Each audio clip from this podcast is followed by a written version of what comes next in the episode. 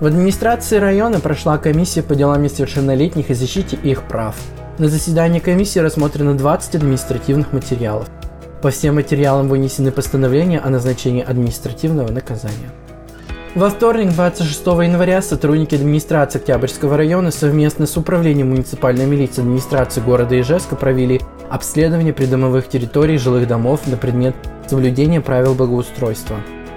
Администрация Октябрьского района напоминает жителям о важности и необходимости соблюдения правил благоустройства. Только совместными усилиями жителей района, УК, ТСЖ и ТСН при непосредственном участии администрации района можно сделать район более красивым, безопасным и интересным. Административная комиссия состоялась в администрации Октябрьского района. За прошедшую неделю составлено 26 протоколов, общая сумма наложенных штрафов 104 500 рублей. В администрации района прошло совещание по вопросу содержания муниципальной территории вдоль жилого дома номер 4 по улице 10 лет октября. Об итогах совещания расскажем в ближайшее время.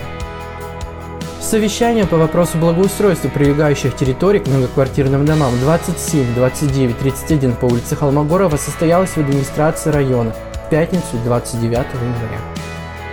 А в Ижевске стартовал еще один сезон игр «Хоккей на валенках».